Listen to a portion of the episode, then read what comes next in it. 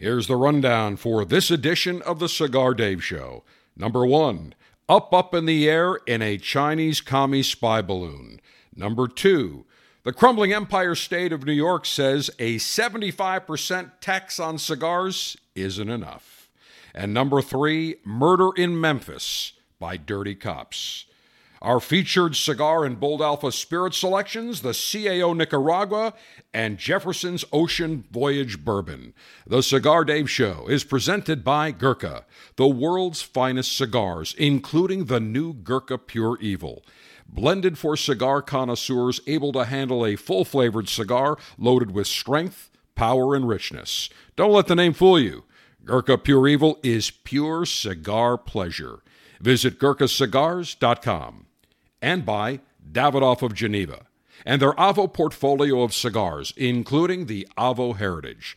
Crafted through centuries of traditions, Avo Heritage was developed for the cigar connoisseur seeking a fuller-bodied cigar with strength, complexity, and impeccable smoothness. Savor every note of the spice-laden Avo Heritage, available at Davidoff Geneva dot com. This is the Cigar Dave Show with the General. Well, we have had a Chinese commie C C P spy balloon hover over our nation's skies for the last three days, four days now. And our leaders and military leaders have done not a damn thing. Thing. I will get into that. Long Ash greetings and salutations, a Long Ash snappy salute, semper delectatio. Always pleasure, long live the alpha, make masculinity great again, screw the enemies of pleasure, hashtag more than ever now, save America. It is your global five-star general, alpha male in chief, Cigar Dave, reporting for duty as always from the SCIF.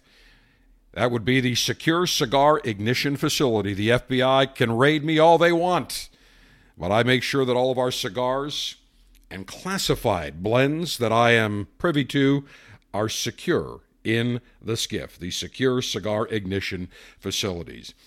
Well, the last four days, unbeknownst to us for the first two days of the four, a Chinese communist spy balloon has been hovering high over the United States of America, sixty thousand feet, gathering intelligence, spying on us over some very secure, important military facilities.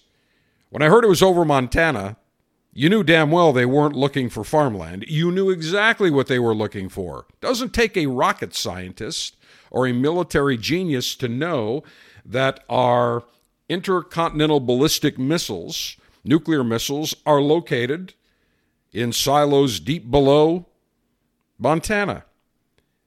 And for two days, the commander-in-chief, brain-dead Joe Biden, the top brass at the military, the Joint Chiefs of Staff, led by General Mark Milley Mouse, a total embarrassment to the military, and to the other great generals that have served in the United States military since our nation's founding. And the other top brass at the Pentagon have done not a damn thing. I heard yesterday the briefing from one of the, uh, I think he's an Air Force Brigadier General, the spokesperson now at the Pentagon. And when he was asked directed questions, most of the time he said, we can't get into that. That's classified. We can't get into that. Well, where's this thing going? Oh, yeah, we can't get into that. We think it's, oh, we know it's over the center part of this, the country, but we can't get into where it's going. We can't get into this. We can't get into that. For two days, the military, the President of the United States, Commander-in-Chief, kept the fact that a Chinese communist spy balloon has been gathering intelligence over our country. And the only reason they admitted that it was happening was because people started to look in the sky and see this white thing, clear blue sky, and you see this shiny white thing that almost looked like the moon, but it wasn't the moon. And people started taking pictures with super telephoto lenses. They started taking videos. And then the Pentagon had to come clean and admit that for the past now four days, started with two, now four days, a Chinese Communist Party, C C P, People's Republic of China spy balloon, giant. This thing's the equivalent of like three buses, and apparently the intel gathering unit is the equivalent of a giant fire truck. We haven't shot this thing down. We're looking at this thing. We're allowing them to gain intel. And the excuse that we heard was, well, we want to be careful because we don't want to blow it down. It could rain debris all over people and places. It's over Montana, one of the most least densely populated states in the country. I'll give an example. I think the population of Montana, if I'm not mistaken, is somewhere, well, let me, let me look exactly to be sure. But I can tell you one thing. I know, and I've spoken about this before, that the population of Montana, if I am not mistaken, is around the, is less than the population of Hillsborough County, which is the county in which the cigar city of Tampa, where I am conducting broadcast maneuvers from right now, resides, uh, sits in. Okay, Montana population topped the one million mark in twenty twenty. one million eighty, let's just call it one point one million. Hillsborough County alone, which is the county that Tampa sits in, I think is about a million four in a much more compact area. And they're worried about shooting this thing down? My answer would be, as soon as I'm the commander-in-chief, what the hell are you waiting for? Shoot the damn thing to smithereens. And they're allowing more intelligence to continue. It is absurd. We look so weak on the world stage. We look like a bunch of wussified... We don't look, I shouldn't say the United States, it's the leadership, or lack thereof. The military generals... The, the, the brain trust of the Pentagon, and I use that loosely, a commander-in-chief that should be sitting right now in the Situation Room until this thing is blown out of the sky. It should have been done four days ago when it first entered into American airspace. But no, we have an incredible group of wussified, pansy-ass betas that can't make decisions in the Pentagon, the Joint Chiefs of Staff, and sitting in the Oval Office. It is beyond embarrassing. When I hear Biden blatantly lie and say that we now are just more respected on the world stage than when President Trump was in office, let me, let me clarify that. The reason that other countries, especially European countries, had a distaste for the United States of America when President Trump was president is because he called them out on being deadbeats and not living up to their contractual agreement in NATO, which requires a two percent gross domestic product expenditure every year on military-related expenses, on troops, on hardware, on weapons. I think out of NATO countries, I think there's three or four, including the United States, Poland, and a couple of smaller countries that are meeting the two percent. And once again, it's always the United States of America that writes the big checks. Perfect example, let's take a look at what's going on in Ukraine.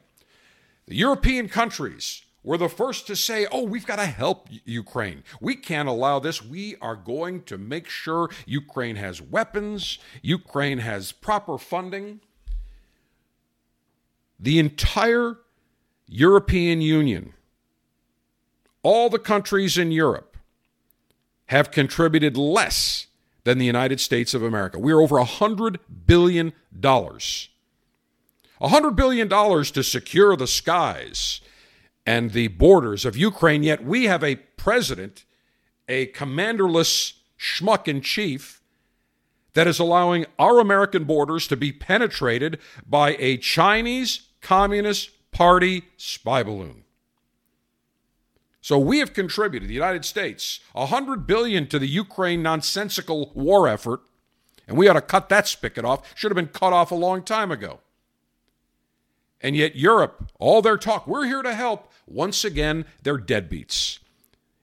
And Biden loves to say, well, all the polls show Europeans, we, we are, we're back on the main stage. We have a much higher, they have a higher regard for us. Sure, because you are weak, feckless, and incompetent. And Europe loves the fact that you're writing all the checks and they're not. I, I, I equate that to having six best friends. You go out to lunch every, let's say, or lunch or dinner on a regular basis. Let's say every week. And let's just say that the first week you go to, you're all going to lunch. The check comes. You know, the check is whatever it is, a couple hundred dollars, two, three, four hundred dollars. And you say, hey, I'm going to pick it up this week. And here's what we'll do. Instead of splitting it, I'll pick it up this week, then you pick it up the following week, and you, oh, sure, all the friends are like, sure, great, makes perfect sense. So you dole out your credit card and whatever it is, three, four hundred dollars with tip, boom, you pay for it. Then you go out to lunch the following week. The check comes. Nobody's grabbing the check. The other five people at the table are all looking around, ignoring everything. The check is sitting right there in the middle of the table. Nobody's picking it up, but you look and say, geez, I mean, I, we got to pay it. So you feel badly and you say, fine, I'll pick it up. But next week, you guys are going to pick it up. And they all nod, sure, yep, no problem. And you go out to lunch the third week, and the same thing happens. And then you hit a point and say, gentlemen, we're all friends. We're supposedly friends. I've picked up lunch the last two weeks. I'm not picking up lunch today. One of you will pick it up. That was our agreement. At which point they look and say, well, if you were really a friend, you'd pick it up, and make you, and they make you feel badly for doing it, for the, asking them to pay their fair share. And that's exactly what the Europeans and the NATO countries have done. We're always picking up the check. President Trump put an end to it. They didn't like that. And then, of course, we had the Democrats saying, well, we're, they're, we're, they're our allies. They're our friends. If they're your friends, they would live up to their contractual agreement. If they're your friends, they would pick up the tab. Same thing, the same analogy I just used. If they're your friends, they would look and say, hey, you picked it up last week and the week before. I'm picking it up this week. And then the other guy looks around and says, to you other four guys, we're going in order next week. You're all picking it up. But no, all of a sudden, they say, when you say, well, let's grab lunch. Yeah, no, we can't go to lunch. We're busy. And then the lunches end. Why? Because they wanted to take advantage of you. They wanted you to pick up the tab. They're your friends as long as you are picking up the tab. And when you're not, not so much. Same exact analogy. We look feckless. We look weak. This is a test by Xi Jinping and the C C P. This is an absolute test. They're seeing how far they can go. And they've got their answer. They can go all the way. They can keep sending all the damn balloons they want because they know we're not going to shoot it down. And I say we, not me. You and I would shoot the damn thing down in three seconds, milliseconds. Shoot it to smithereens. President Trump would have shot it down to smithereens. Guaranteed. But Joe Biden and the Biden crime family are a wholly owned subsidiary of the Chinese Communist Party. That's why they're not doing a damn thing. Now, we have no idea whether the military general said, look, Mister President, we've got to shoot this thing down. Or they're just covering for the fact that the commander-in-chief said, no, we're not going to do anything. We don't have a straight answer, but we need a straight answer. The commander-in-chief, his number one job is to uh, guarantee the security of the United States. More than anything else, guarantee our security. Our security has been breached by an hostile enemy country. And many businesses and Wall Streeters and globalists have allowed China to become a huge economic power. And they are spreading their power across the globe. And many countries that have dealt with China are now seeing that when you deal with China, you are truly dealing with the devil. They'll fund all your projects, and then they'll put you in bankruptcy, and they'll take all your natural resources. That's colonization, and that's what the Chinese Communist Party is doing in South America, in Asia, all around the globe. And yet here in the United States, we are doing nothing. We are doing nothing as this balloon hovers, gathering more intelligence by the minute. This thing has been over our country now four days. As I record this edition of the Cigar Dave Show, it is now ten fifty a.m. Eastern Time on Saturday, February fourth, and I have various T Vs on here at Command Center Alpha, and I see the same thing. Spike balloon is still over, hasn't been shot down yet. And now they're saying, well, it's probably going to exit somewhere over Georgia or the South Sunday or Monday. Then we have a twelve-mile window to get to shoot it down. Sure, right as they go over Georgia to get information about our submarine bases. It is amazing how stupid the leadership in Washington, in the Pentagon, the Oval Office, even the House and Senate truly are. For the last four years, what have we heard from the Democrats? Russia, Russia, Russia. This isn't about Russia. Russia's weak. Russia can't even win a war against Ukraine. Now, the fact that we're helping Ukraine and, and touting the bill, but they should have been able to finish that relatively quickly if Russia's the supposed superpower that we've been told they were. Never underestimate the ability of dipshit politicians, especially Democrats and liberals, to take their eye off the true important ball. It's not Russia. It is China. It has always been China. And every American company that makes their shit over in China is guilty, is guilty of aiding and abetting the Chinese Communist Party. That includes Apple. That includes all the other companies that make their garbage. I just bought these four airtight canisters to put coffee or other food in, and it says, uh, great, great product. I think it was like thirty, thirty-two bucks. They're like these stainless steel canisters. It's got this lid you push in. It gets rid of all the air. It's perfect for coffee. So I have multiple types of coffee. Coffee, I bought four of them. On the brochure, it says, engineered in Wyoming, manufactured in China. We can't make this shit here in the United States. We don't have the capability to make this stuff. It is outrageous that every American company keeps getting stuff made in China and contributing to an enemy that wants to destroy us. ninety some odd percent of our pharmaceutical raw ingredients, where are they made? China. Everybody talking about we need to go to electric vehicles. We need to decarbonize, clean energy. Never mind that you need power sources to be able to charge the batteries in the car. And we know that primarily it's natural gas or nuclear. But yet, where are the batteries? Where's the biggest component? Lithium. Where is that mined from? China. Again, stupid people in Washington. Incompetent, feckless schmucks. That's the only way you can put it. The Chinese Communist government, the People's Republic of China, the P R C, came out with a statement. And they still maintain that the spy balloon is a civilian weather balloon. And, of course, they are accusing U S politicians of hyping it up as an attack to attack and smear China. It is amazing how they love turning everything around. How can you tell when the Chinese Communist Party or Xi Jinping or any Chinese official is lying? Simple. They're opening their mouth and talking. They spread the Wuhan virus, let it spread around the world. And listen, I'm thrilled that China's had to be locked down the last three years. I'm thrilled that millions of Chinese people got the Wuhan virus. They got what they deserve. Now, the Chinese people are screwed because it's one million Chinese Communist Party members that essentially control China. And of the million, there's maybe a thousand that really control everything. But if the police all of a sudden said, we're not going to do this, forget it. The Chinese Communist Party would be out of business, but they don't. So here's what the People's Republic of China, the statement they came out with earlier today, and I will do it in my Chinese-American accent.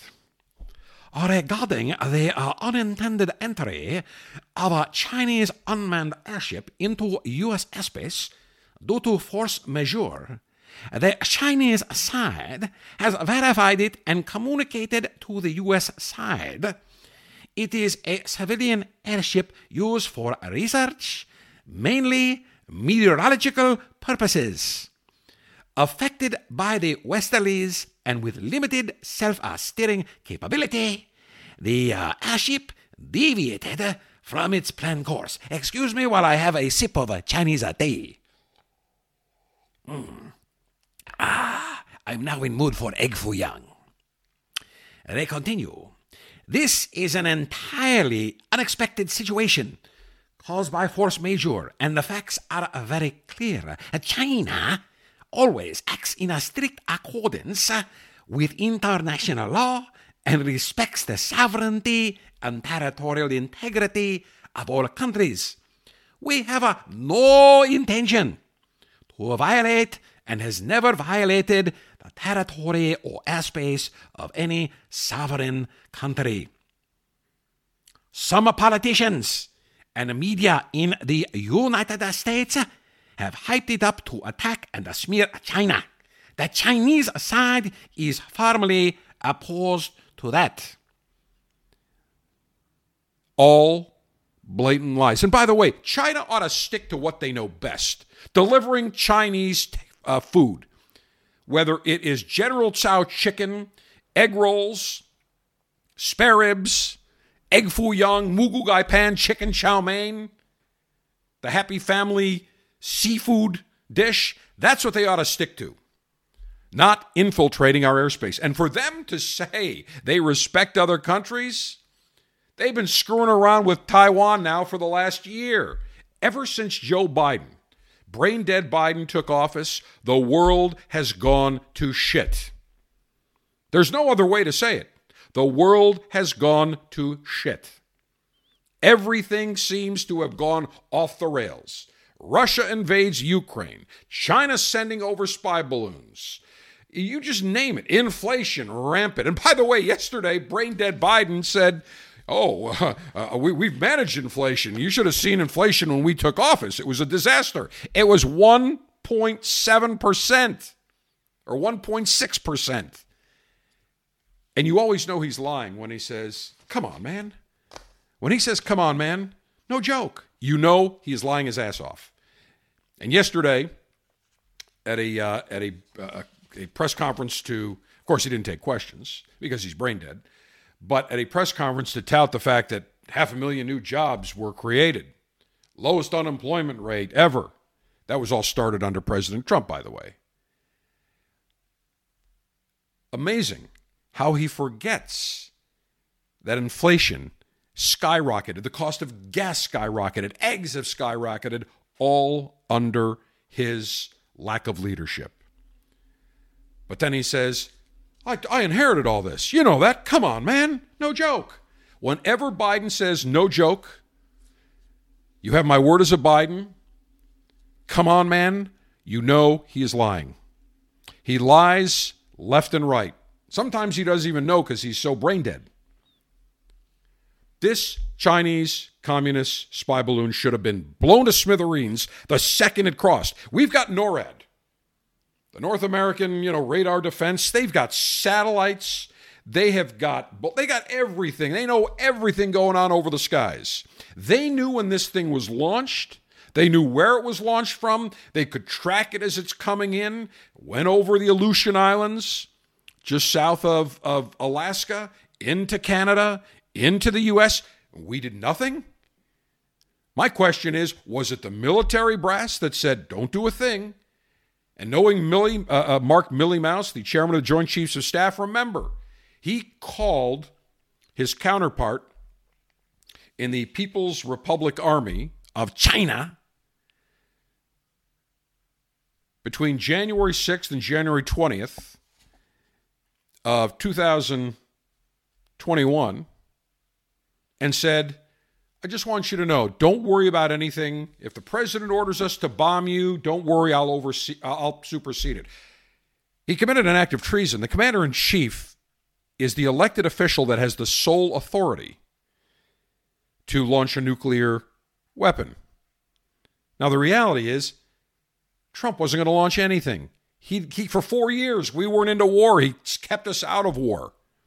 But Mark Milley, in a treasonous manner, calls the Speaker of the House behind the Commander-in-Chief's back, who he reports to, by the way, and his co- counterpart in China and tells them, don't worry, I'll let you know if there's an attack.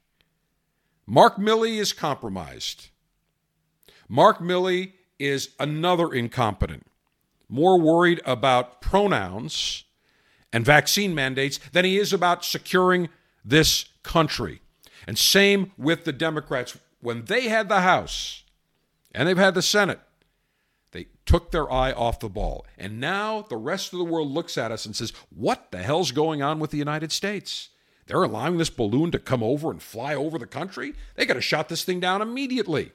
So I want to know, who is to blame? Is it brain-dead Biden, the commander-in-chief, who is a wholly owned subsidiary of the Chinese Communist Party? Is he to blame for not shooting this down and protecting our secrets? Is it Mark Milley? Is it the other generals in the Pentagon? Who? I want to know. I can guarantee you one thing. If that balloon had a red MAGA uh, hat on, Make America Great Again hat, you can be sure that brain-dead Biden and all the generals in the Pentagon would have said, we got to get that thing down. We got to blow that out of the sky. It's got a red MAGA cap on there. You can be sure. I say that facetiously, but that's the truth. Biden has no problem going after American citizens, but enemies of America, true enemies, the Chinese Communist Party, flying a, a, an intelligence-gathering balloon, a spy balloon, he does nothing. A true national embarrassment. The twenty-fifth Amendment should be enacted on him immediately. He is incompetent. And I hate to say, it'll be too late. All of a sudden, we'll be attacked by China, and it'll be too late. Unbelievable. China now looks and says, well, if the United States isn't going to protect their own homeland, they sure as hell aren't going to do anything about Taiwan when we go to invade. And I'm telling you, China's going to invade. China doesn't give a shit about the fact that we buy all, you know, we, we, we're the largest uh, trade partner with them. They don't care. They want world domination. Xi Jinping is no different than Adolf Hitler. He's put Uyghurs, millions, into work camps and concentration camps. There's no difference between Xi Jinping and Adolf Hitler. Evil is evil. He should be taken out. The whole Chinese Communist Party should be taken out.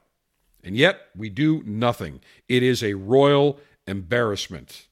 Biden's got to go. These gen- Can you imagine right now the great American generals, General Washington, General Patton, General Eisenhower, General Schwarzkopf? They would be outraged and mortified. They are rolling in their graves at the weakness right now. It is amazing how this country has gone right down the tubes in a short time. It started with Obama. Trump turned it around. And as soon as Biden came in, I said, and I said on this show, I said, I'm telling you, give it a year. Biden's going to going to turn this country to shit. It's going to screw everything up. I was wrong. It took four months. And we are paying the piper. And by the way, that's the consequence of having a fraudulent election. Biden didn't win. You can call me an election denier all you want. We see the evidence. And we see the fact that the libstream media, they are absolutely part of the corruption. What took place in Arizona, in Maricopa County, for the governor's election and the, the most recent midterm election, that's an embarrassment. Fraudulent elections have consequences. We are paying the piper right now. Don't delay. Blow the damn Chinese Communist Party spy balloon out of the sky in ten million damn pieces. I'll tell you another thing I'd like to blow up into about ten million pieces, and that's the New York State tax code. It is not enough for the crumbling empire state of New York to have a seventy-five percent excise tax on cigars. Highest excise tax in the country. And there is no cap. Many other states have a seventy-five percent excise tax on cigars, but they cap it at forty or fifty cents. So the tax, even though it's seventy-five percent, the true tax may be ten percent, five percent, whatever the case may be. Not enough for New York State. Kathy Hochul, the feckless governor, who also was elected in New York State, is rampant with election fraud. You don't have to show I D. When Cigar Sister Lynn used to live in New York City, she'd go to the poll place, bring out her I D, and they go, no, you don't need that. Don't worry about it. And even in a state that is overwhelmingly Democrat, rampant with election fraud, Hochul only won by, I think, what, three, four hundred thousand votes? Lee Zeldin put up a great fight. But the sheer overwhelming numbers of Democrats and the fraud that takes place in New York, not enough for him to overcome. But let's take a tale of two different states, shall we? On one hand, we have the crumbling empire state of New York. And on the other hand, we've got the freedom state of Florida. Now, I'm from New York State originally. I'm a Buffalo native, lived in New York State for my first eighteen years, grew up in Buffalo, went to Syracuse University, and then after college, moved to another Democrat state, unfortunately, Maryland. But it wasn't as bad as it is today. And then I moved to Florida thirty-four years ago. The population, New York State used to be the third uh, largest state in terms of population. At one time, I think it was second behind California. Then it was third behind Texas. And now it's behind Florida. New York State's population is just around twenty million, whereas the population of Florida is about twenty-two point five million. Now, in terms of land mass, I think they're both roughly about the same. In terms of population, Florida now has about a ten, fifteen percent advantage over New York State. Kathy Hochul just launched, just released her upcoming year budget, the two thousand, I think, twenty-three or twenty-four fiscal budget. two hundred twenty-seven billion dollars in expenditures. There are budget gaps, deficits. They don't use the word deficit. They say they're gaps over the next three years of twenty-two billion dollars. And in their own report, it says due to the reduction of tax receipts. Why is that? Income tax receipts, sales tax, because people are leaving the state. They don't want to live, especially after the Wuhan virus lockdowns. They don't want to live in New York. When I go to visit New York, I can't wait to get out. It, you just feel a difference. Florida is free, pro-business, the roads are great, we're not gouged on tolls, everything it runs very well, very efficiently. Not in New York State. They've got more damn authorities, a power authority, a bridge authority, a thruway authority, an authority to overlook the authorities. By comparison, Florida, again, about ten to fifteen percent higher population. New York State, two hundred twenty-seven billion dollars. Budget deficits of, over the next three years, twenty-two billion dollars. Our budget, just released by Governor DeSantis, one hundred fifteen billion dollars. Now you say, wait a minute. Wow, what a difference. I mean, you're talking, you know, one hundred ten billion dollars less than New York State. So Florida's roads must be terrible because they're not spending anything to maintain the roads and bridges. Florida's education system must be horrible. Everything in Florida, the infrastructure must be crumbling. It's terrible. And yet it's the opposite. Our roads are great. Our bridges are great. Schools are properly funded. The governor has proposed further tax relief from even last year. Toll relief for those that commute on a regular basis. They're reducing the tolls. And now he just proposed a permanent tax elimination, sales tax elimination for baby supplies, baby formula, diapers, things of that nature. And while New York State is looking to outlaw gas stoves and gas furnaces, Governor DeSantis said we are going to have a permanent sales tax relief on gas stoves and all other appliances. New York State would never reduce a tax. Never. It's raise, raise, raise. It is simply amazing the difference between two states. There is no sales tax. Correction.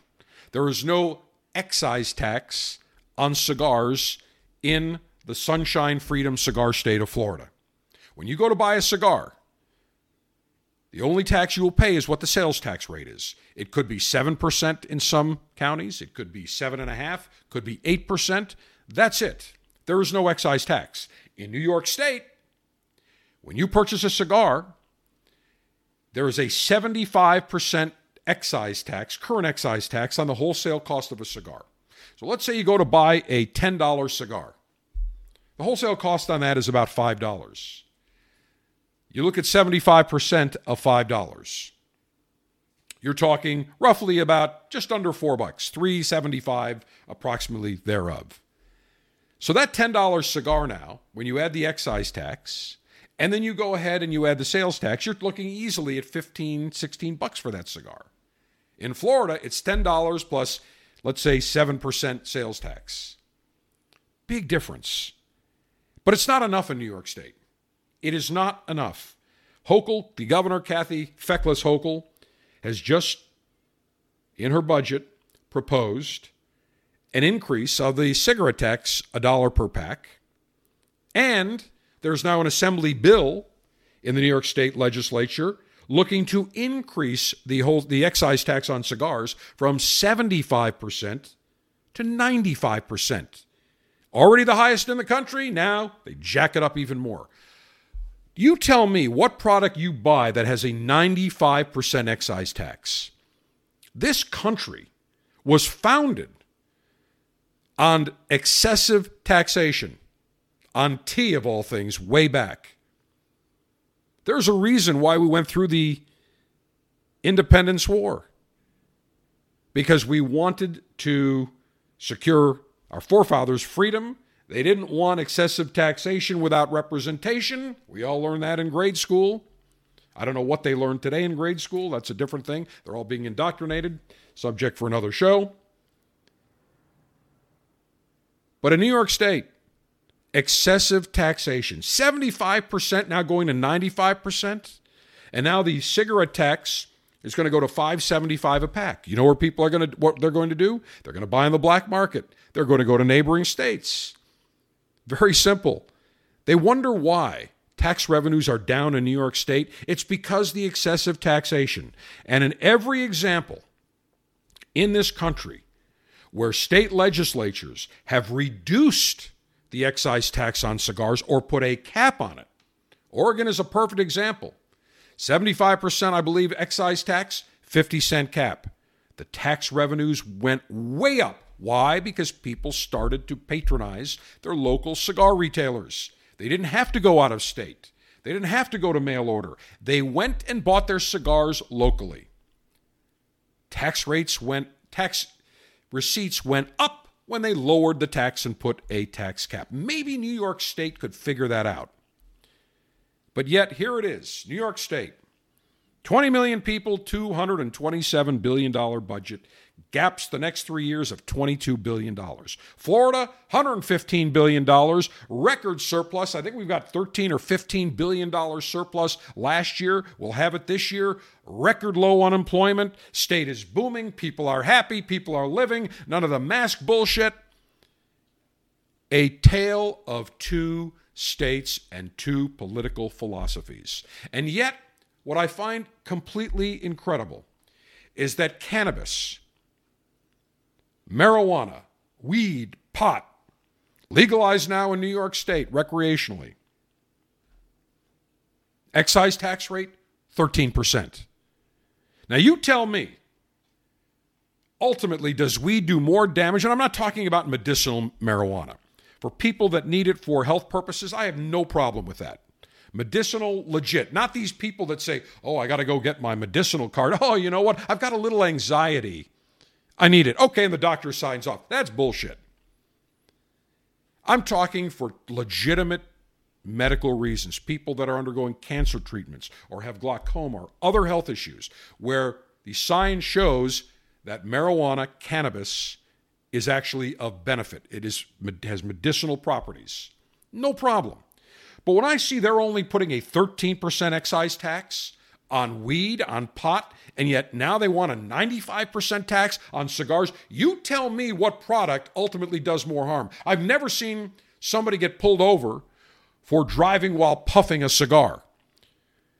I've never seen a cop say, I need you to pull over. I need to see, uh, you know, if you're being affected by puffing on that cigar. Yet, you smoke weed, it absolutely affects your reflexes. It absolutely affects your, your mental reasoning and capacity. A cigar never caused an accident. I assure you, marijuana absolutely did. But thirteen percent on cannabis, yet a seventy-five percent tax currently on cigars, now being proposed to ninety-five percent isn't enough. What is wrong with this picture?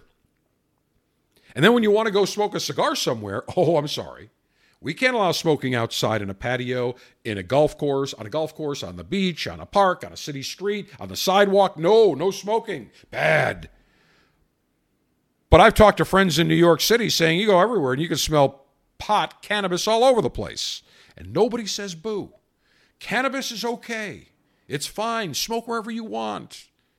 A cigar? How dare you smoke that cigar on the sidewalk? How dare you smoke that cigar where nobody is around on the middle of a beach? But yet, pot? Please, go ahead. Make yourself at home. Light up a joint wherever you'd like. It really is. The hypocrisy is absolutely amazing. And you wonder why everyone wants to get the hell out of New York State. That is your answer. People are absolutely fed up. It's amazing to me. Florida, more population, one hundred fifteen billion dollars budget, no excise tax on cigars. New York State, two hundred twenty-seven billion dollars, seventy-five percent excise tax on cigars, maybe going to be ninety-five percent. Talk about a state that is anti-business, that is enemy of residents. New York State, now they want to eliminate gas stoves by, I think, the end of this year or next year, and then gas uh, gas furnaces. Yet, the governor cooks on a gas stove. All the people, you can be sure that the elite will continue to find a way. They'll buy their gas stove somewhere else. They'll get it in Florida. They'll get it in other states. And I'm glad to see that Joe Manchin, the Democrat, wishy-washy Democrat from West by God, Virginia, who probably is going to get creamed by a Republican, and uh, I think he runs either next year or the year after, I think a year after, during the presidential election in twenty twenty-four. He is now proposing legislation to federally allow gas stoves so that they couldn't be eliminated by an edict or an executive order, allowing gas appliances and gas stoves. Good. I hope it passes. Anybody that votes against is an idiot, should be called out. When you have, and I talked about this a few weeks ago, you've got the Federal Trade Commission saying, well, you know, we're seeing these studies showing that asthma increases when people use gas stoves, which is a totally contrived, made-up study. And when all of a sudden they got a ton of heat for it, Biden said, no, no, no, no, we're not thinking about that. Oh, that's ridiculous. Once they You hear that? It's not. It's like a cockroach. Once that cockroach, the head rears into the house, it's not stopping. It's not going to turn around. Same thing. Let's hope the legislators in Washington, both the House and Senate, and then Biden will have no choice because he'll look like an idiot if he doesn't sign this thing. Let's hope they get this legislation passed. Don't take away my gas appliances. Don't take away my gas grill. And do not take away my gas cooktop. Stay the hell away. Government just can't help themselves. Absolutely amazing. And here in Florida, we got a governor saying, no, no, you enjoy your gas stove. We're going to take tax off that and appliances. You enjoy your freedom. We don't have any excise taxes on cigars. You enjoy yourself. Have a cigar. Cook something on your gas stove. Fire up your gas grill. Live your life. Amazing what a difference. The enemies of pleasure are rearing their ugly heads, and now all of a sudden the same people that said, oh, I have no problem with uh, eliminating smoking, you know, on on, uh, on on in parks and golf courses and streets. I have no problem with an excise tax on, on soft drinks and sugar-related drinks. Now all of a sudden, when their gas stove gets taken away from them, look the hell out. I always say, always be careful. incrementalism. They'll come after one thing. They won't be satisfied. They'll come after something again and again until all of a sudden it's something you enjoy and you partake in, at which point they will screw you. The International Cigar Litation and Libation Ceremony featuring the C A O Nicaragua and Jefferson's Ocean Voyage Bourbon coming up next. Gurkha has long been the king when it comes to opulent, grandly made cigars. And the new Gurkha Pure Evil more than lives up to that legacy. Gurkha originally launched the Pure Evil fifteen years ago as a limited edition cigar. They went back to their blend vault. They tweaked the blend to add more flavor, more complexity. The result is a Gurkha Pure Evil that is loaded with flavor, full body, full notes of richness. Habano wrapper, Nicaraguan binder, Nicaraguan filler. Don't let the name fool you. The Gurkha Pure Evil is pure cigar pleasure. Gurkha, the world's finest cigars. Visit Gurkha Cigars dot com.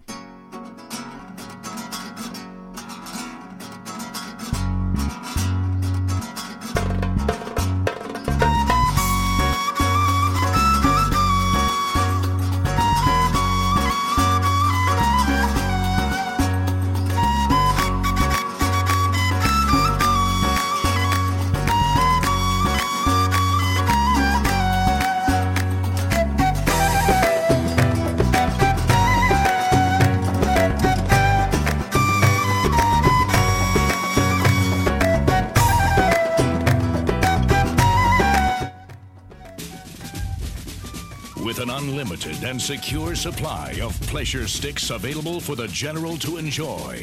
It's time for National Cigar Litation. Well, I have just pulled out a beautiful C A O Nicaragua. Beautiful looking cigar. I remember at the time, Rick Rodriguez, who was with C A O, now with West Tampa Cigar, started his own cigar.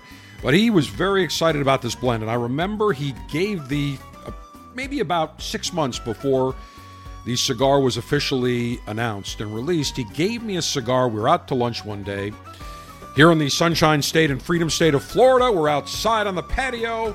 We have a great lunch. He hands out, uh, pulls out a few cigars, no band on it. And he said, "Try this cigar, General." "What is it?" "Just smoke it." I said, "This is good." I said, "Definitely has some nice uh, medium, medium full notes, but very smooth, very pleasant." And then he said, "This is coming out. This is going to be our C A O Nicaragua." And I have one in hand, beautiful band, blue, red, gold. It features a Honduran Hamastron wrapper, oily, shiny wrapper, Honduran Hamastron binder. Then we get to the Nicaraguan part in the filler. Nicaraguan Condega, Nicaraguan Esteli, and Nicaraguan Jalapa. Beautiful looking cigar. It comes in three sizes. The Granada, which is a Toro, six by fifty. The Matagalpa, which is a Corona, five point six inches by forty-six. And the Tipitapa, I could say that all day. The Tipitapa, a Robusto, just a shade under five inches by fifty ring gauge, fifty, sixty-four, seven inch in diameter. I have pulled out the Matagalpa. I love Corona-sized cigars. It's a great walk-the-dog cigar, great Sunday morning cigar, Saturday morning cigar. Just love it. Can't go wrong. The suggested retail on the C A O Nicaragua, all in the eight dollar category. Three sizes only, around eight bucks. You'll probably see between eight and eight fifty wherever you go. New York State, that's another story. seventy-five percent excise tax, screwing cigar uh, connoisseurs, as you know. But if you come to Pennsylvania, Florida, other states that don't have an excise tax, suggested retail is eight to eight fifty. Beautiful looking cigar. It's going to be medium plus to full. So it's definitely not for a novice cigar connoisseur. And when you look at the cigar, this cigar construction, it just, the the various tobaccos from Nicaragua, the various farms, everyone, even though they're relatively close to each other, adds a very unique complexion. So this is a nice-looking cigar. Again, this has got a lot of flavor. This is not for a, an amateur, a, a neophyte looking for a super mild, creamy cigar. But for those of you that are experienced cigar connoisseurs, have a nice steak dinner, maybe some gumbo, something with spice, big, bold cab, or a nice bold bourbon, the C A O Nicaragua would definitely be the way to go. A very nice cigar. And in fact, that reminds me, we'll have to get uh, Rico Suave, Rick Rodriguez, now of West Tampa Cigar. We'll have to come in because he's uh, have him on the show. He's got some very unique offerings and uh, one of my favorites in the cigar industry. Wonderful gentleman. Cigar altering and highly sharpened leaf exposing device. You know, I use the self-sharpening double-edged stainless guillotine, but I've got to tell you, I've got several pair of cigar scissors. You can hear me opening and closing. It's just an elegant way when you have guests over to cut your cigar. You just can't go wrong with it. So that's exactly what I will use today, a very elegant pair of cigar scissors. Maximum B T U flame-throwing and heat-producing apparatus. I've got the Cigar Dave grenade from the R and D Laboratories Giant Jet Flame. Feels like a great... I gotta tell you something.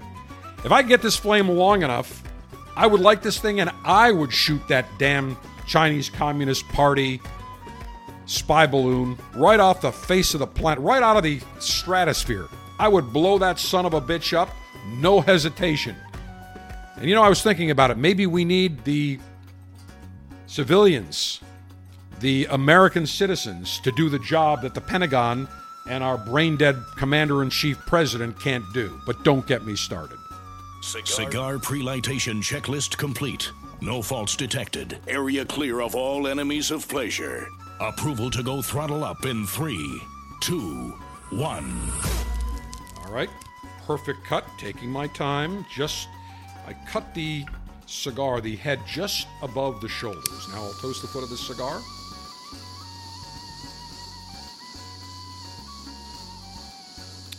Listen to that flame. Taking my time. Oh, beautiful. Again, on a Corona cigar, it's not going to take you a ton of... forty-six ring gauge, not going to take you a ton of time to toast this and puff and rotate and get litation going. Here we go. Mm. Mm-hmm. Mm. Spice notes right off the bat.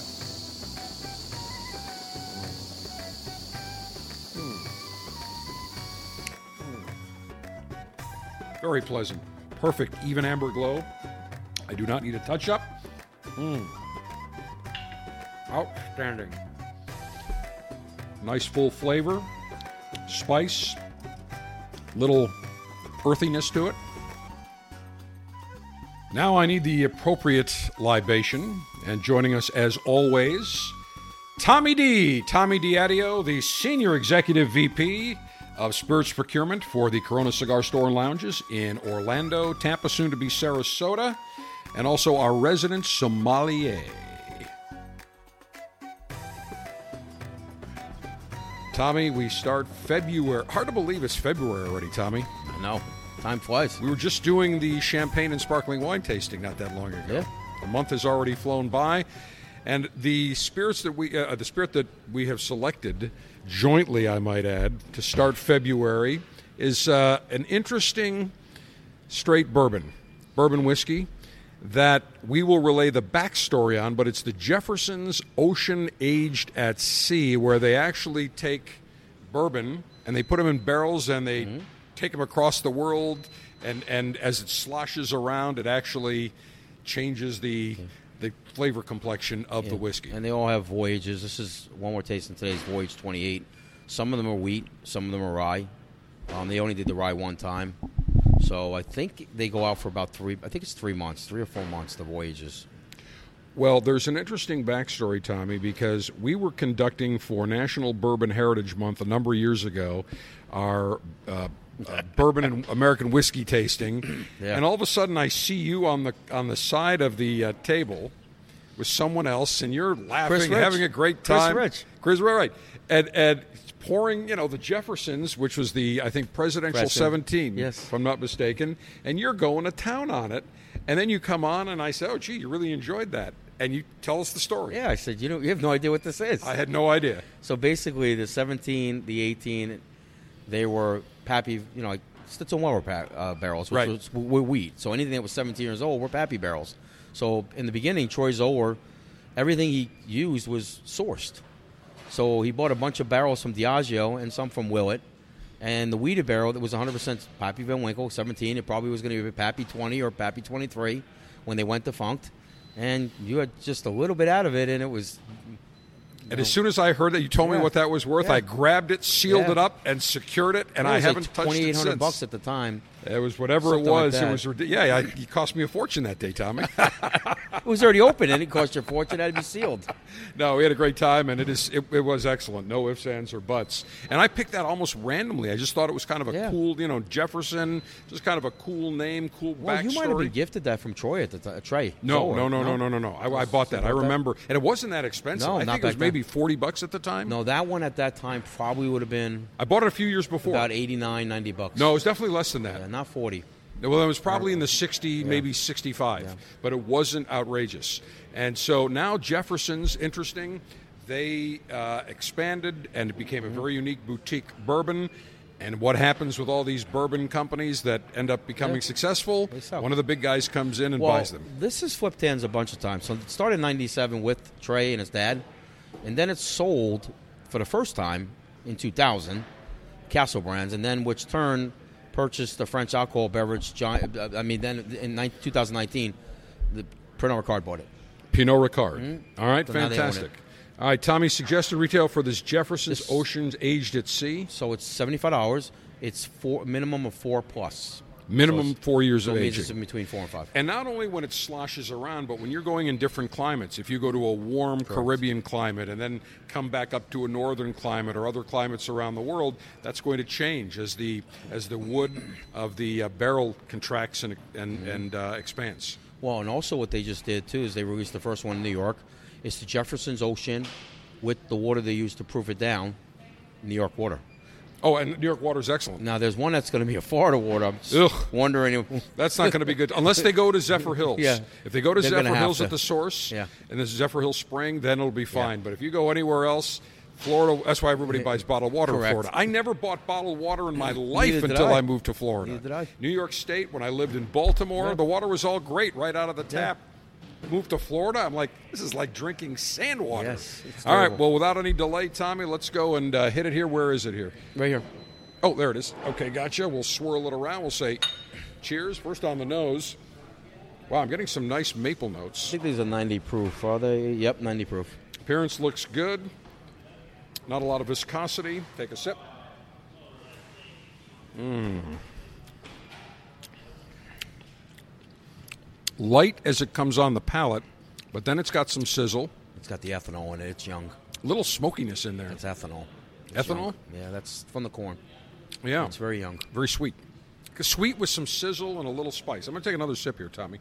That's what happens when the big boys buy it. It gets younger. Mm. Yeah, you can taste the corn. There's oh, no doubt about yeah. it. Doesn't have that. It needs to be a year, minimum of a year and a half older. Yeah, now this is where a secondary ferment... Uh, filtering like they do the, the Lincoln County process with Jack Daniels, with Gentleman Jack, that would be good. All right, so our to start off February for our Bold Alpha Weekly Spirits segment, the Jefferson's Ocean Aged at Sea. Cheers to all. I had the pleasure of knowing the late, great Avo Uvesian, the man behind the Avo lineup of cigars. And Avo had a great saying. He would tell me, savor every note. Well, one cigar that I can tell you, you will savor every puff, savor every note, is the Avo Heritage. It was developed for the cigar connoisseur seeking a fuller-bodied cigar. Strength, complexity, impeccable smoothness, nice notes of spice. If you are looking for a cigar that delivers full-bodied richness, impeccable smoothness, savor every note of the spice-laden Avo Heritage. Available at Davidoff Geneva dot com.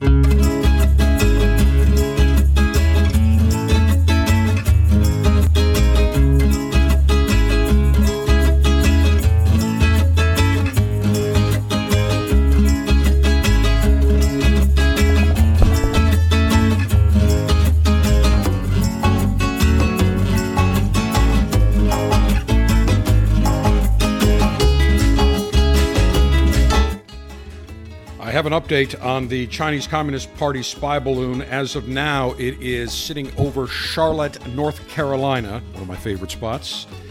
So it has made its way. It's gone essentially on a south-southeasterly heading, Montana over Missouri, and now spotted. I'm looking at several pictures. uh, where early this morning it was over Fairview, North Carolina, now Charlotte. And uh, it's at one hundred ninety-five degrees, moving east-southeast. The question is, when is this thing going to get blown to smithereens? It must be blown to smithereens as soon as it... Uh, listen, I would have done it when it was over Montana, but it'll be very interesting to see if brain-dead Biden and the Pentagon does not blow this thing down. We have our answer. That clearly Biden, in the well, we know he's in the pocket of the C C P. We will look weaker than ever in the history of the United States of America. Absolutely incredible. I want to talk about an event that took place over a week ago, but this is the first time I've had to address it. And I'm talking about the murder in Memphis by five and now six dirty cops, three E M Ts. So six dirty cops have been fired over the death of twenty-nine-year-old Tyre Nichols. Three E M Ts fired for dereliction of duty, the fact that they did nothing when they came to the crime scene, and that's what it was, murder, and did nothing. They waited fifteen, twenty minutes to address Tyre Nichols. What took place is an absolute outrage. I have stated all along, and I know this is a controversial position, I believe that many of the cops that are being hired today in police forces across the country, on the local, county, state, even federal level, are psychopaths. Many of them are on power trips. They're all jacked up at the gym. They're taking steroids, testosterone. You can't miss it. You see the, the, the, the blood vessels bulging out of their heads. You know, these are the guys that wear shirts that are like three sizes too small. Their, their uh, muscles, their guns, as I said, not the guns on their holster, but the guns, their biceps are just, triceps just exploding out of their shirts. There are many cops that are being hired today, and they become cops because they are on a power trip. It gives them a sense of authority. It gives them a sense of power, a sense of superiority. There is a reason why we see many cops beat the shit out of their wives and girlfriends. This, this we see stories every year. I just saw another one, uh, probably two in the last three weeks. Cops abusing their wives. Not surprising. Now, not every cop is dirty, is bad, is one of these uh, psychopaths, but there are too many in the forces. And I know that's for fact because I've spoken to many chiefs that I know that are big listeners that say, look, I can never come out and tell you this publicly. But privately, the problem is, is this is what we're getting right now. And if we didn't get some of these guys that, you know, we knew walking in the door, we're going to have problems with these guys. And we also have a problem where many good cops cover for bad cops. And that is unacceptable. Or try. Mm. Relight my C A O Nicaragua. That is unacceptable. As a police officer, the public expects that you take an oath that you are going to serve and protect. You are going to act within the law. You are going to be not above the law, but within the law. You are going to abide by the law with honor. But we have seen far too many examples of cops that get all jacked up. You see it. The, the, the, you see that when they, some of these stops should be a routine stop, no big deal, but they almost want to make it into a big deal. You know, you see that as they get into the deeper into a stop or whatever the case is, they start getting all jacked up. And you see that, you know, the endorphins in their body are kicking in and they're really getting all jacked up. They almost want a confrontation. They live for a confrontation. And I don't care if there are ten percent of the cops that are bad. You can say, well, ninety percent are great. ten percent is too much. It should be zero. You got to weed out the bad apples. They've got to be weeded out. They've got to be taken care of. It is that simple. Weed them out. The only people that it hurts are the good cops. And by a good cop maintaining, uh, uh, being quiet, not not doing their part to get rid of these bad guys, they are harming the overall profession and the perception. And there are so many unanswered questions. Now, when we look at the pulling over of Tyre Nichols, nobody to this day, nobody knows what caused the initial stop. Was he speeding? Were his lights not on? Did he blow through a red light? A st- Nobody can say that. Nobody has said anything. And now it's coming out that there's a possibility, a likelihood, that one of the cops, one of the bad cops, was pissed because Tyre Nichols, who worked at FedEx, was banging one of his coworkers who happened to be either the ex-wife or ex-girlfriend of the cop that initiated the stop. And the other cops were in on it. Now, if that is the case, that's not second-degree murder. That is first-degree murder. If he knew pulling over Tyre Nichols, he was going to beat the hell out of him, that was premeditated. He hunted him down. He was waiting for him. It wasn't random. It was not a random act. Well, when I saw the video, the body cam video, unbelievable. These guys were all juiced up, jacked up, pass- t- tasing, pepper spraying, ad infinitum. This was not a random pullover. This was a vendetta. And people say, well, if he would have just listened to what the cops had to say, oh no, that is not a case of somebody being pulled over, giving your license and registration. He didn't even ask for the license and registration. He pulled Nichols, and I can't remember the, the one officer's name, the scumbag, but he pulled out Nichols right out of the car, opened the door, pulled him right out. Didn't say, I need your license and registration. This was premeditated. And all five, and now there's a sixth that was involved as well, not only should have been fired, I'm glad second-degree murder, but if it proves, if it is proven that Nichols was in a relationship with the former wife or girlfriend of the cop that initiated the stop, clearly all the other cops knew. This, this, this, this Scorpion unit, this was not random. They knew. They all talked, and he probably said, look, I've got to get after this guy. And maybe he didn't want to, clearly didn't want to murder him, but they let it get way the hell out of hand. Unacceptable. These are dirty cops. These are psychopathic cops. And they were black cops. And we always hear about white cops pulling over a, you know, a black suspect. And, and abusing. We saw it with George Floyd. And by the way, George Floyd was no prince. He should not have been murdered. But George Floyd was no prince. Make no mistake. They make him out like he's a, a saint. He wasn't a saint. Bad news. But nobody. Once an arrest has been made, there should be no further violence. You should act professionally and say, okay, no matter how hot you may get as a cop, that is your job to de-escalate, de-escalate, de-escalate. Once you have the suspect, have him in handcuffs, that ends. There's no beating up. There's no tasering. There's no guns. There is no pepper spray. It's done. Finished. But many of these cops, these psychopaths, get all juiced up. They get all jacked up. And for those cops that, you, that are listening right now, and I know I've got many, they love cigars. They love the show. You know what I'm talking about. You've seen it. You've seen it. And I guarantee many of you have stayed quiet about it. And you shouldn't. You see a bad cop, should be reported. And I know there's this brotherhood amongst cops, but I'm sorry. When that is, when that takes place, your duty as a sworn law officer is to get rid of these psychopathic, dirty, juiced-up cops. Watching this, and by the way, there was a, on the corner where this was taking place, there was a police-activated security camera on a you know giant light pole.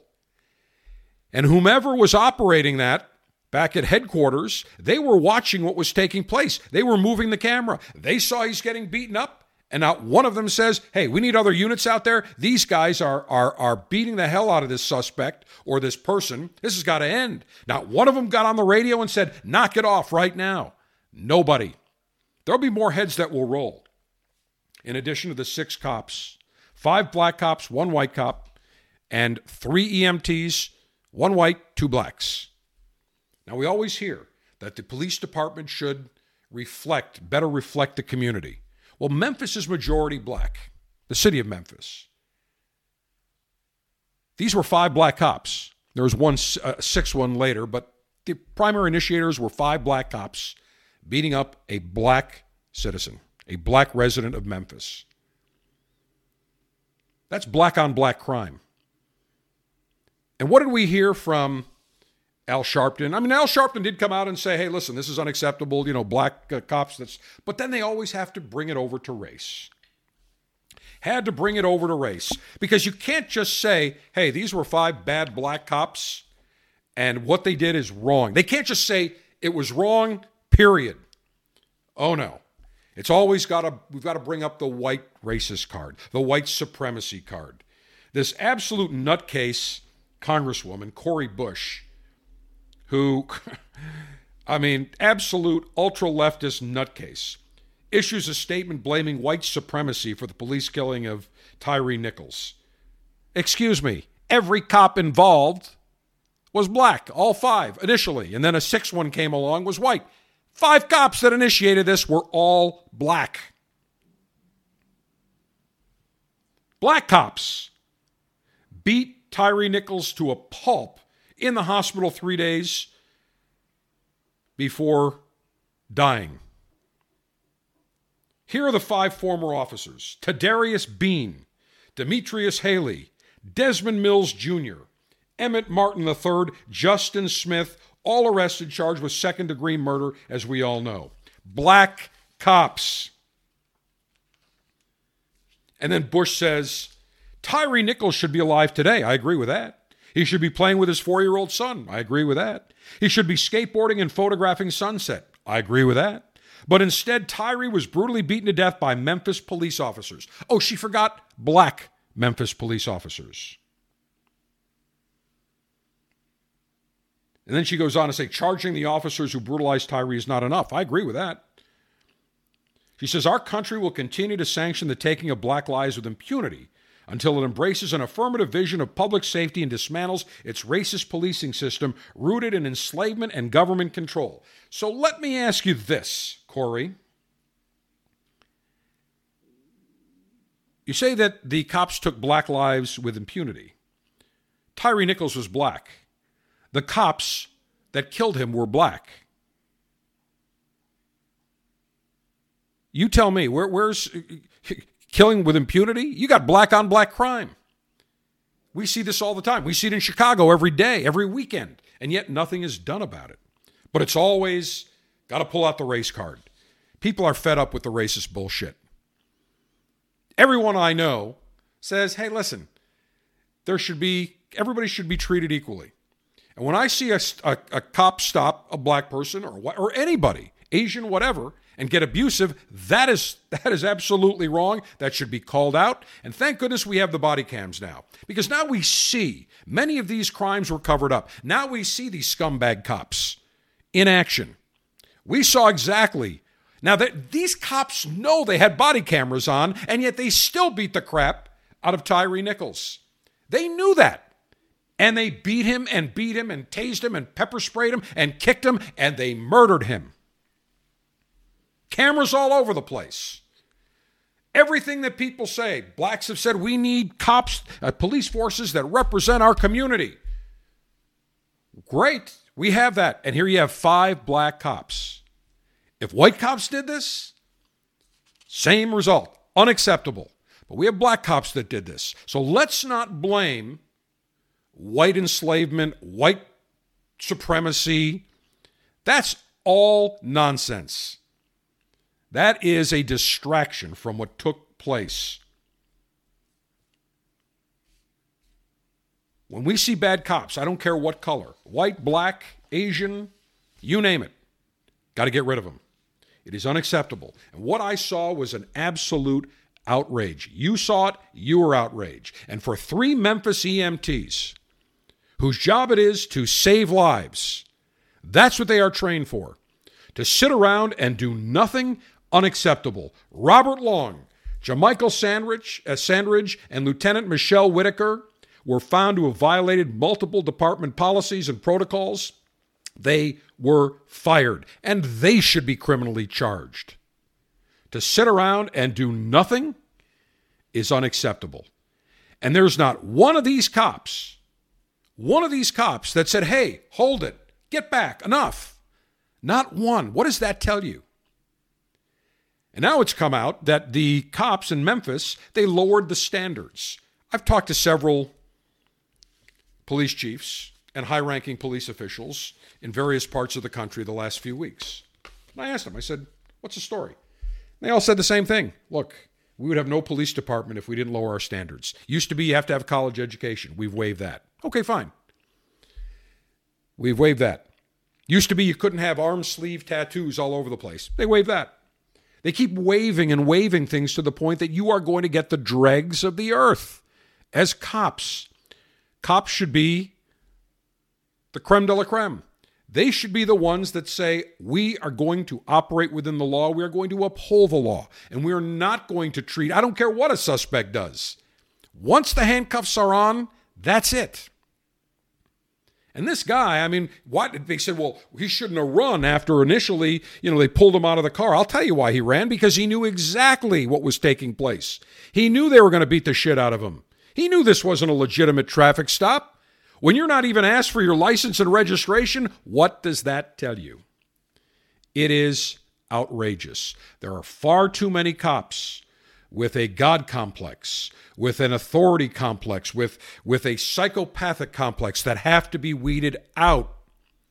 Trust me, I've seen them all over the place. In Tampa, we have them. I've witnessed it. And when you say, hey, guys, back off a little bit. We'll arrest you, too. There's a shit ton of psychopathic, jacked up, testosterone-laden bad cops. They're dirty. They're vile. We've got to get rid of them. And to any good cop that stands around and allows it to happen, they are just as complicit. Get rid of the bad cops. What took place in Memphis, I don't care if he was banging every one of their wives. I don't care if he was banging every one of their girlfriends. That was a blatant, premeditated, murderous hit. No difference than the mob. No difference than a gang. These five gentlemen, correction, I'm not going to use gentlemen, these five thugs, and now there's a six and the three E M Ts, none of them, none of them in any way, shape, or form should have been allowed on that force because clearly there were problems, there were some violations early on with these guys, should have been weeded out. You see a violation, get rid of them. Now, many police chiefs are seeing it. In Tampa, we had an example a number of years ago. It's got to be at least five, six, maybe longer years ago, where there was a, the D U I unit, specific unit. They had a captain who oversaw the unit was dirty. The cops in it were dirty. They were pulling people over. In fact, I know someone that was pulled over. He had a nice settlement from the city of Tampa, but he was pulled over saying that suspicion of D U I. All right, did everything. He took the breathalyzer on site, zero point zero. He recited the numbers, one hundred to one backwards. He walked the line, no problem, but they arrested him anyway. Oh, we smelled it on his breath, they said. They draw blood as soon as he got there, zero point zero. And yet it took much. He was in jail for what? I think a day, he said, until he could get out. It took years until he was finally able to not only get it expunged, but also sue the city. And the current mayor of Tampa, Jane Fidel Castor, was the police chief at the time, knew exactly what was going on. She knew she had dirty cops, and by extension, she was a dirty cop. She knew she had dirty cops and did nothing. And when it finally did come out, the prosecutor and the police department went through all the different D U Is that this, this group had charged people with, and they had to toss a ton of them because it was all bullshit. That is unacceptable. That is blatant abuse of police power. I'm sick of it. I'm fed up with it. We have to call it what it is. There's a shit ton of cops that are dirty, that are psychopaths, that psychologically should never be hired, that are all jacked up on testosterone and steroids. That makes them even more volatile. Get rid of them. They are a cancer within police organizations across the country, and police chiefs need to wake up, good cops need to wake up, and get rid of these guys. Enough is enough. All right. That will wrap it up for this edition of the Cigar Dave Show. Don't forget, wherever you listen to your podcast, make sure you subscribe, give us a five-star review, and let's hope that by the time that uh, you listen to this show, that the Chinese Communist Party balloon has been pulverized and blown to smithereens. Otherwise, we've got even bigger problems. It is ridiculous. Cigar Dave the General saying, may our humidor always be full, may our cutter always be sharp, may our ash be extra, extra long, semper delectatio, always pleasure, long live the alpha, make masculinity great again, screw the enemies of pleasure, screw the Chinese Communist Party, and screw all the dirty cops in this country.